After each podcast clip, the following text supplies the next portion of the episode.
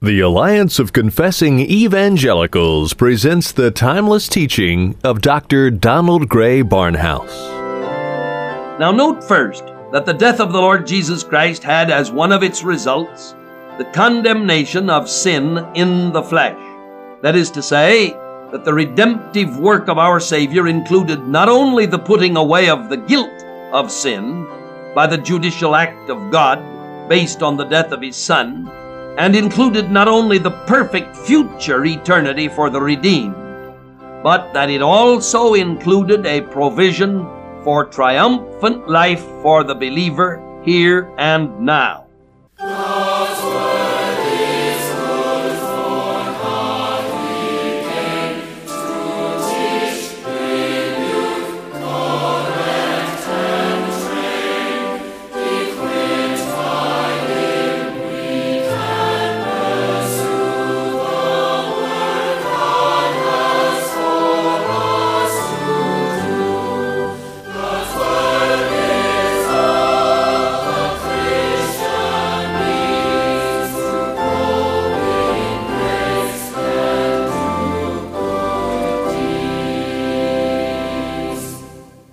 Over a half a century ago, the late Dr. Donald Grey Barnhouse, then pastor of 10th Presbyterian Church in Philadelphia, saw the need to spread God's Word beyond the hearing of his local congregation.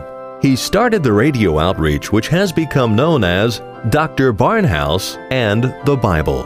The application of God's Word as taught by Dr. Barnhouse is as relevant today as when he first taught over the radio airwaves decades ago.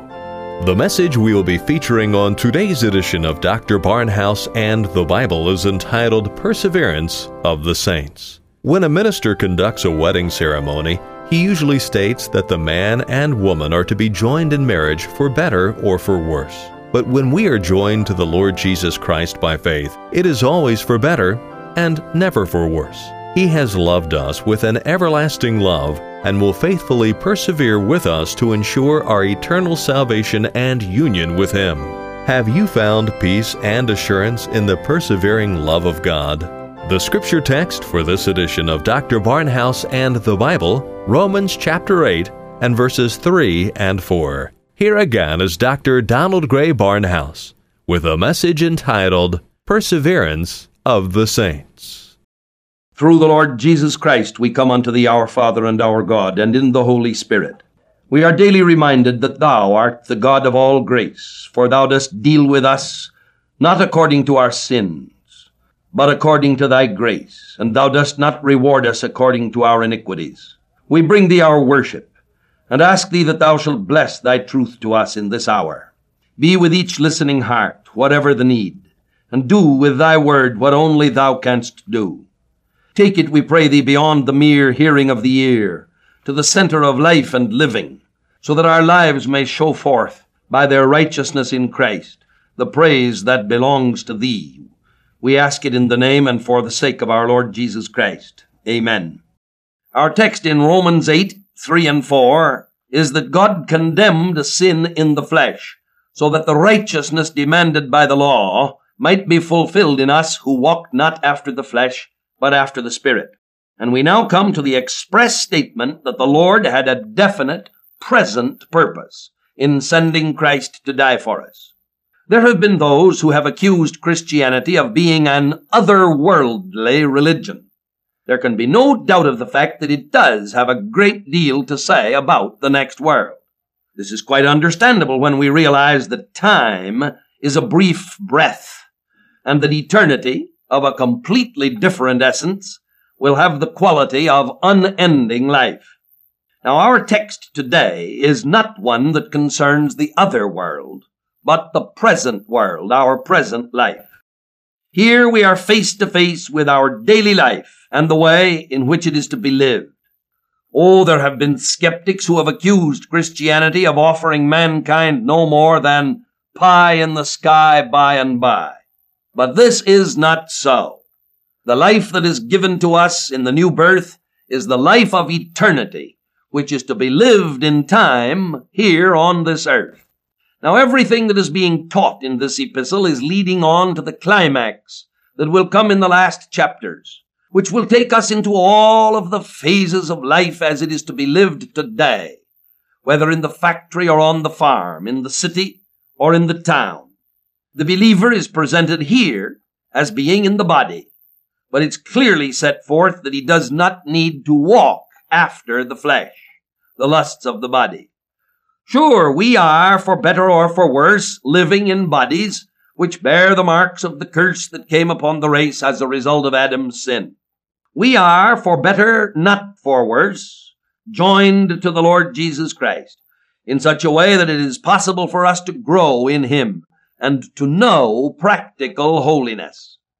To this we must subscribe and cling even in the moments when the tides of the flesh seem to rise the highest, and when it appears to us that there are floods rising from our old nature which seem strong enough to sweep away life itself.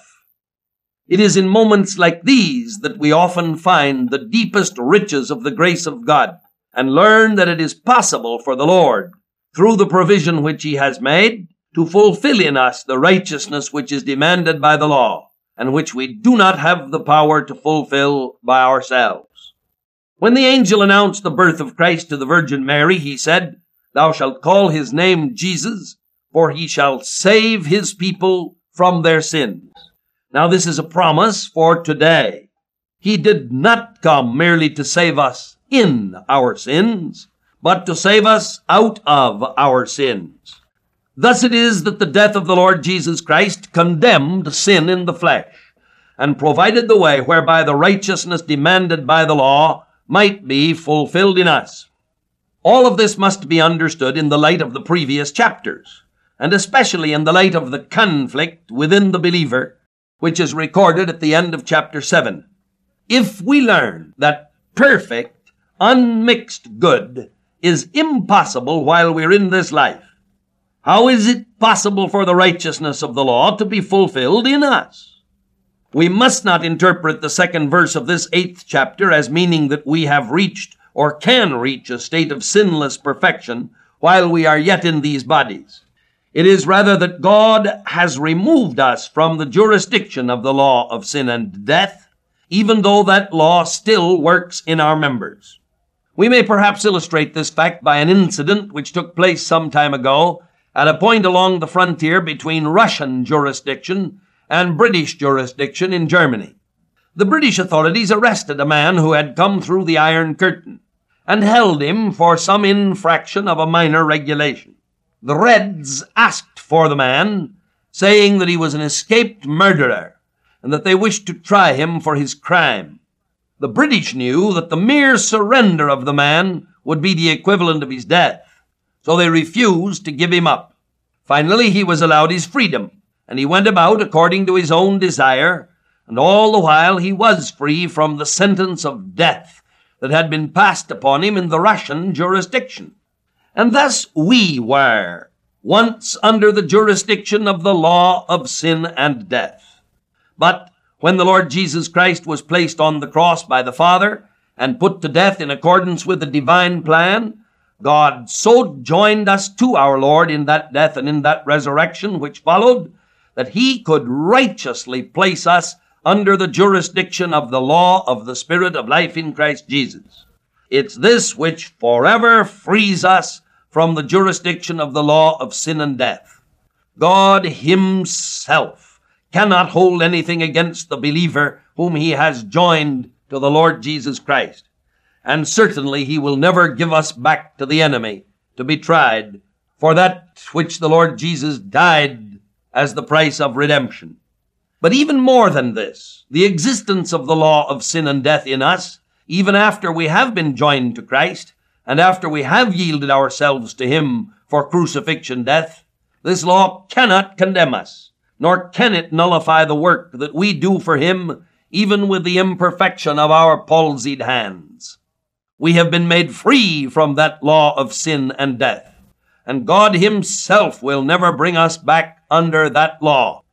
Even though sin is within us and death is within us, and even though they are operative, we are not bound by their law. And grace, thank God, grace reigns unto life through Jesus Christ. Our text now shows us that there is a righteousness demanded by the law. That this righteousness, which could never be fulfilled in a person under law, can now be fulfilled in the believer. And that this fulfillment takes place when the believer is walking after the Spirit and not after the flesh. The righteousness demanded by the law is absolute perfection, as we've seen in earlier studies. A perfect God could never demand less than perfection. And all have sinned and come short of that glory of God. There is none righteous, no, not one.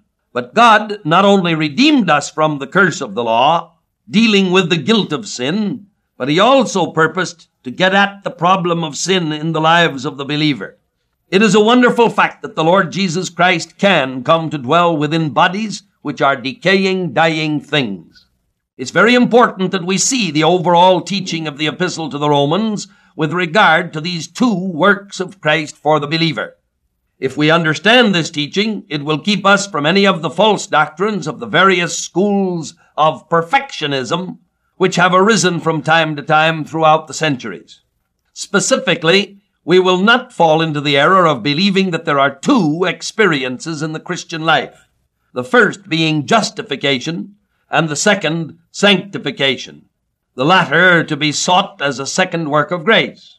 Rather, we will understand that he who hath begun a good work in us will keep on perfecting it until the day of Jesus Christ, and that it is impossible for a justified person to be otherwise than indwelt by his Holy Spirit and baptized of him into the body of Christ. One of the greatest theologians of modern times, Dr. B.B. Warfield of Princeton, has set forth the danger of this separation of the work of Christ into two works that are to be appropriated by separate acts of faith in his essay on the higher life movement.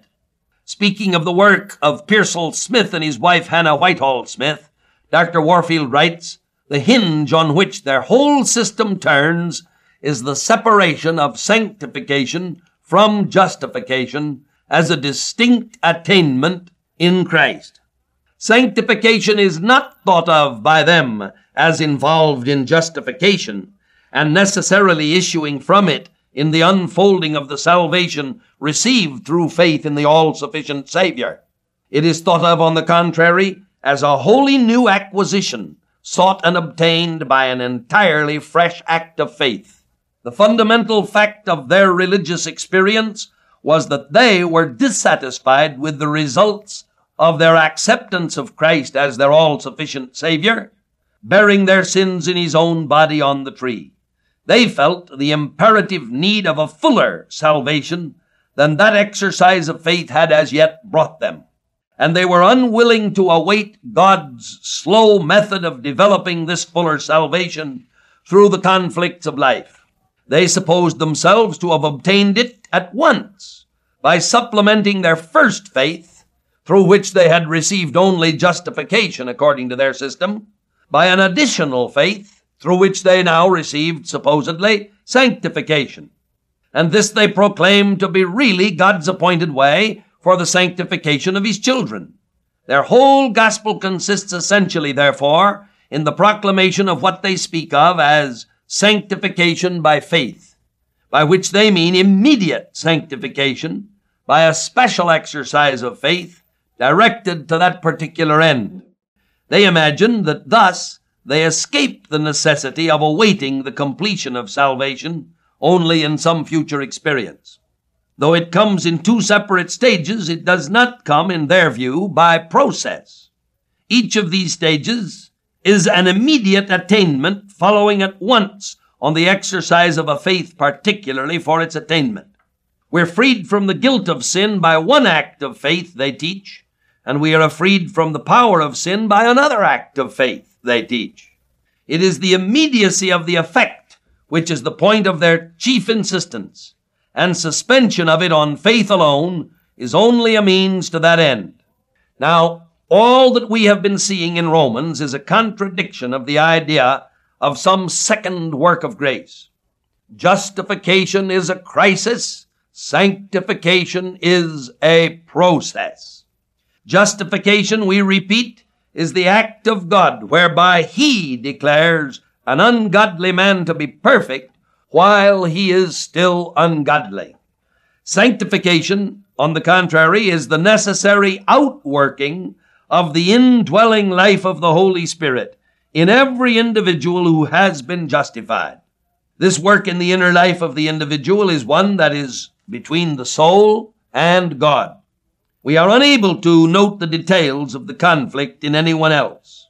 What may seem to us to be a sharp defeat in the life of some individual may be seen by God as a phase of a battle that is going to end in great triumph. Man looks on the outward appearance. The Lord looks on the heart. And the working of the Lord in the heart of each individual is from a definite beginning to an assured end. Dr. Warfield has also pointed out that the expressions used by the theologians of perfectionism is often capable of a double interpretation, one true and the other false. We must be careful to distinguish between the two. He uses as his example two quotations from a German historian of the perfectionist movement.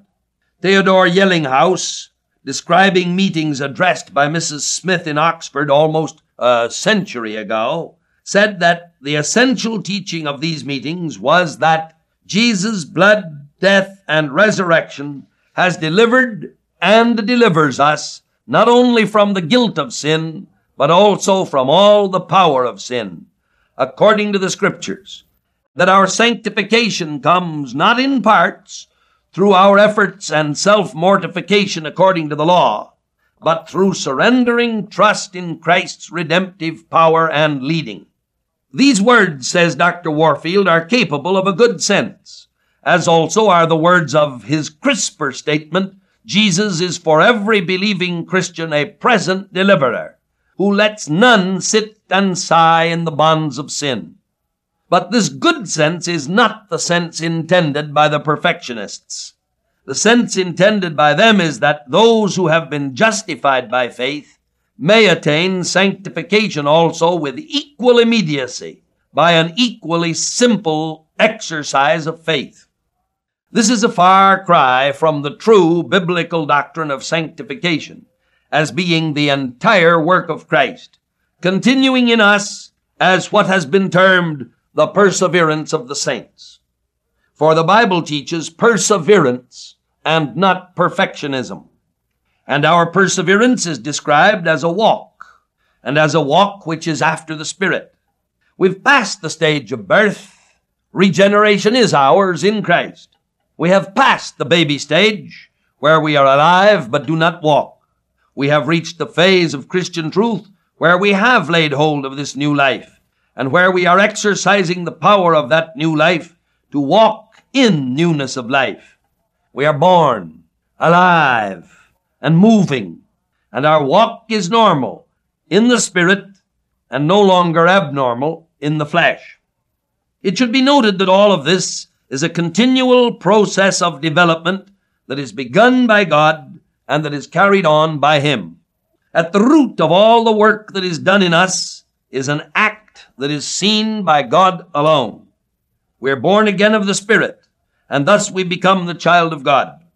God does that work in us, and He knows that it is done long before we know that it has been done. Then there comes the time when we have consciously laid hold upon the Word because we have been born of the Spirit. And this new birth of the Spirit and the Word gives us the consciousness that we are a child of God. And then there comes the time when, with this new life which God has created within us, and of which we have become conscious, we begin to manifest this life by walking in the Spirit. And it is in that walk that other men can recognize that we are a child of God. Much of the difficulty that arises among Christians in their concept of the Christian life comes from looking at themselves instead of looking at Christ. I recently had a conversation with a man that will illustrate this difficulty and perhaps suggest a cure for the situation. I was holding a week of meetings in a certain church, and the pastor asked me if I would spend some time with a member of his church who could not get any assurance as to his salvation. I began by asking him if he thought that God was a liar. He immediately reacted as a true child of God must react, and said that God was certainly not a liar. I then continued along the following line. Does God say that he loves you? Yes. Does God say that He gave His Son to die for you? Yes. Is He a liar? No. Did Christ die for you? Yes. If you were killed in an accident, would you plead your own goodness as your right to enter heaven? No. I would plead nothing but the merits of Jesus Christ, the Son of God. Well, God says that whosoever believeth what you have just said you believe shall not perish, but have six months life? He corrected me instantly. No, eternal life. Ten year life? No, said he, everlasting life. Well, is God a liar? No. Well, what kind of life has he given you? Eternal life. When could you lose six months life? Well, after six months. When could you lose ten year life? Well, after ten years. When can you lose eternal life? Never, he said. And then the man replied, You know, I realize that the trouble has been that I've been looking at myself instead of at the promise of God. But the difficulty is that when I look at myself, and at that point I broke in, I said, When you look at yourself, you're putting the struggle with sin over against the definite Word of God. We must begin where God begins. Has He loved you and paid for your sins? Why, yes, of course. I see it now. Said the man, I am saved. I have eternal life. And then I continued, Now it is this fact of justification and the possession of eternal life that underlies sanctification. And sanctification will now grow out of this justification as surely as a tree grows out of a seed. The very fact that you have found a struggle within yourself is the proof of the presence of the life of the Spirit. A moment ago, I noted that you shuddered when you said that you had even doubted your salvation because you had looked at yourself instead of at the Word of God. Let me point out that you could never have shuddered at what you saw if you hadn't been looking with renewed eyes and seeing what you really were in yourself in the light of that which the Word of God teaches. Then I went on to show that man that he had to avoid any of the pitfalls of those who sought to teach him that he now had to come to some second work of grace and to exercise a fresh work of faith in order to get a fresh work of grace. Oh, there will be some who will want to teach you that it now depends upon yourself, I told him. That if you have little faith, you'll walk in the flesh, that if you have some more faith, you'll walk more in the Spirit and less in the flesh, and that if you have a great deal of faith, you'll be able to enter into a completely new experience and earn for yourself a freedom from sin. But do not be persuaded by any of these schools of false thinking. Grace is at work in your daily life as grace has brought you to salvation. And then I told him of those who attempted to exercise faith to obtain a second work of grace and who build up all sorts of human systems in order to demonstrate a supposed sanctification. Oh, we see them all round about us. Pale, sallow-faced women who have wiped the cosmetics from their lips, but not the gossip from their tongues. Men who proclaim that they don't go to the movies, but who stay home and see worse on television. Whole groups of people who pump up human effort, who paint on an artificial sanctification that is not the sanctification of God. For the true sanctification is that which will be a growth in the measure that the Word of God takes effect in our lives. For every child of God born of the Spirit will grow in the Spirit and will walk in the Spirit. God is not a liar. You must understand that He is truth. It is He who has said that you are justified. It is He who has announced that you have life. You are aware that His life is within you. You are on the path. He says that He's working in you and He is not a liar. Therefore you are walking in Him, even though you may be taking steps that frighten you, like the first steps of a baby may be a mixture of crying and laughing, of fear and triumph. But you, like the baby, will walk steadier as time goes on. And we shall see more of this in our next study. And we pray thee, our God and Father, that thou wilt bless the truth to each heart and use it to thine honor and glory in Jesus' name. Amen.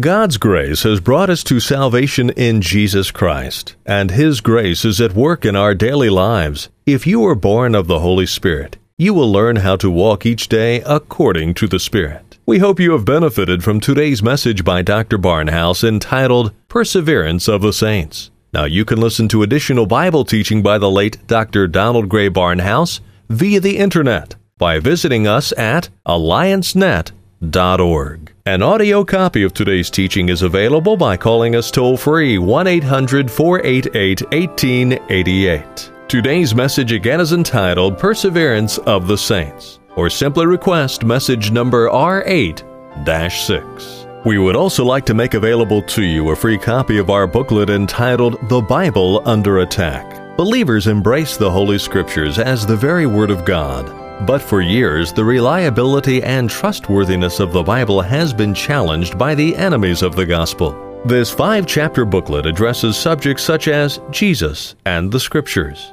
written by God, the inspiration of the Scriptures. This booklet powerfully reaffirms the inerrancy, infallibility, and authority of the living Word of God. Ask for your free copy of The Bible Under Attack when you call or write. Dr. Barnhouse and the Bible is a radio ministry of the Alliance of Confessing Evangelicals headquartered in Philadelphia, Pennsylvania. We exist to promote a biblical understanding and worldview. Drawing upon the insight and wisdom of Reformation theologians from decades and even centuries gone by, we seek to provide contemporary Christian teaching materials which will equip believers to understand and meet the challenges and opportunities of our time and place. Dr. Barnhouse and the Bible comes to you through the generous gifts of our listeners. If you've benefited from this broadcast and would like it to continue, please prayerfully consider a donation to help us keep this ministry on the air. For more information or to make a contribution to support and further our work, please contact us by writing Alliance of Confessing Evangelicals, Box 2000, Philadelphia, Pennsylvania 19103. Call toll free 1 800 488 1888 or visit us online at alliancenet.org.